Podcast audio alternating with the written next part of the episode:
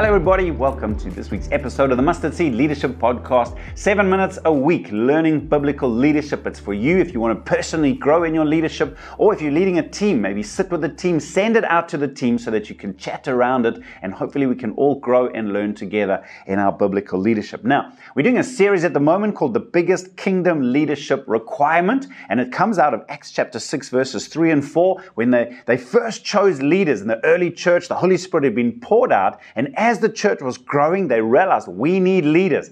And uh, it was beautiful. So they say to the church in uh, verse number three, brothers and sisters, choose seven men from among you who are known to be full of the Spirit and wisdom. Don't you love that known? In other words, you can recognize it in their lives. It's not just what people say, but you can see in their life, these people are full of the Spirit and wisdom, the application of being full of the Holy Spirit.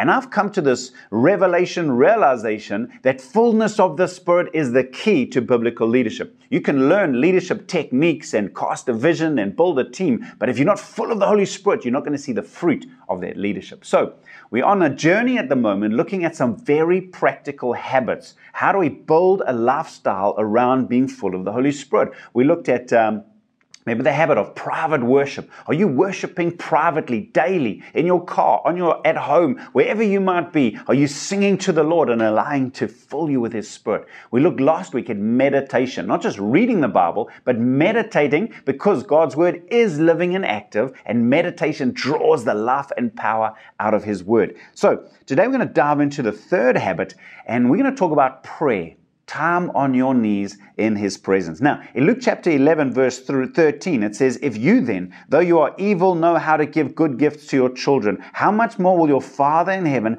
give the Holy Spirit to those who ask him?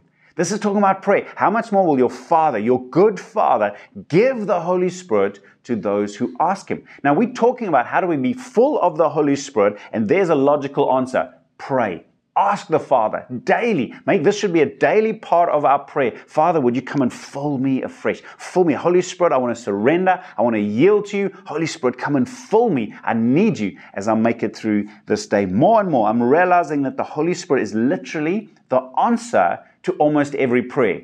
Now he's talking about prayer. How much more will the Father give the Holy Spirit? I've realized so many times I'm praying for someone. What I'm really praying is, Holy Spirit, will you help them?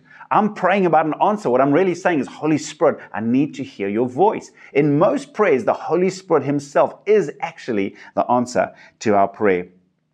And uh, look at this as an example in uh, Acts chapter 4, verses 29 to 31. The early church was being persecuted. They were under attack. They were facing all of these threats. And, and I would think maybe the prayer should be, Lord, bind up the enemy, loose lightning from heaven, whatever it might be. Lord, do it. Look how the, our Lord answers this prayer. In verse 20, now, Lord, consider their threats and enable your servants to speak your word with great boldness. Stretch out your hand to heal and perform signs and wonders through the name of your holy servant Jesus. So this is their prayer, and he has the answer. Verse 31. After they prayed, the place where they were meeting was shaken, and they were all filled with the Holy Spirit and spoke the word of God boldly. In other words, God's answer to the prayer was not out there somewhere, but it's actually in here, full of the Holy Spirit. We become the very answer to the prayers that we are praying. A big part of our prayer should be for a greater surrender and filling of the Holy Spirit. Which leads me to the big idea this week. I want to I want you to practice or consider at least practicing the habit of actually the posture of kneeling before the Father in prayer. Now, I'm, I'm not one of those super spiritual type religious people, but I've begun to realize as my prayer life has been growing, there's something about the posture of being on your knees before the Lord that is both biblical and powerful. Somehow, what you're doing with your body seems to change the inclination of your heart.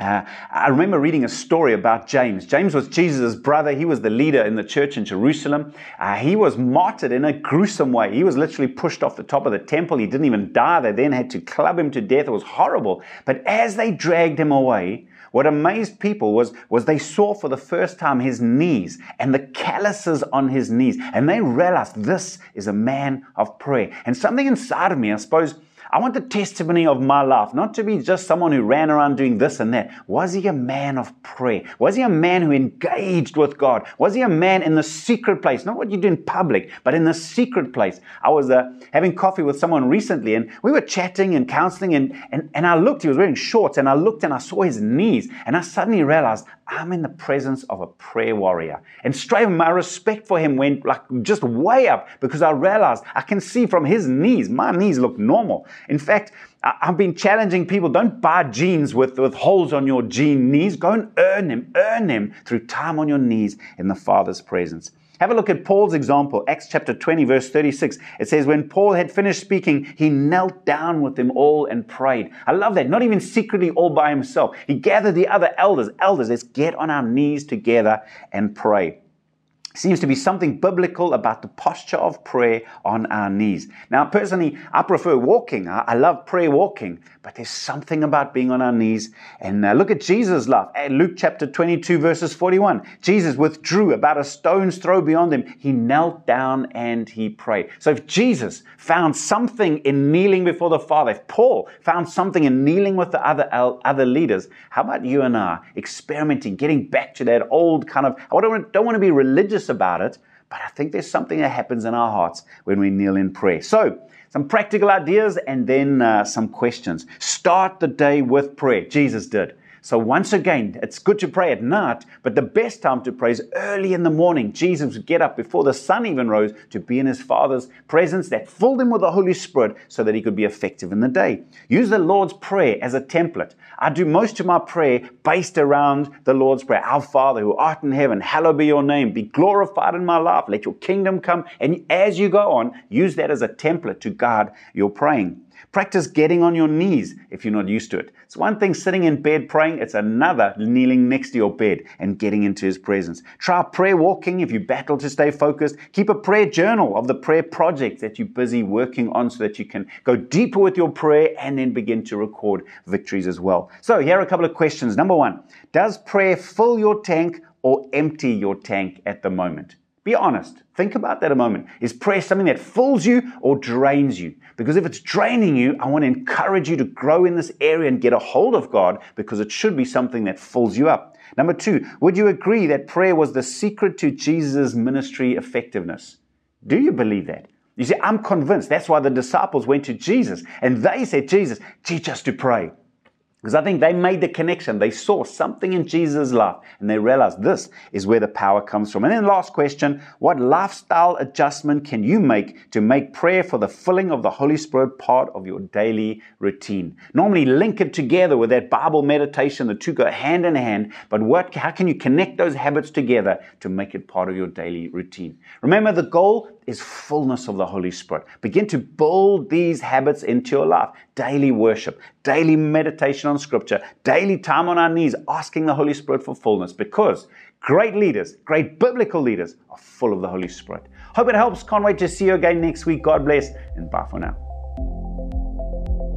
Thank you for listening to this week's episode. Remember, if you'd like the notes that come along with this episode or any one of our past episodes, you can visit outlookchurch.co.za forward slash mustard seed leadership, where you can see all our past episodes, all the resources and notes that go along with this. Until next time, keep growing.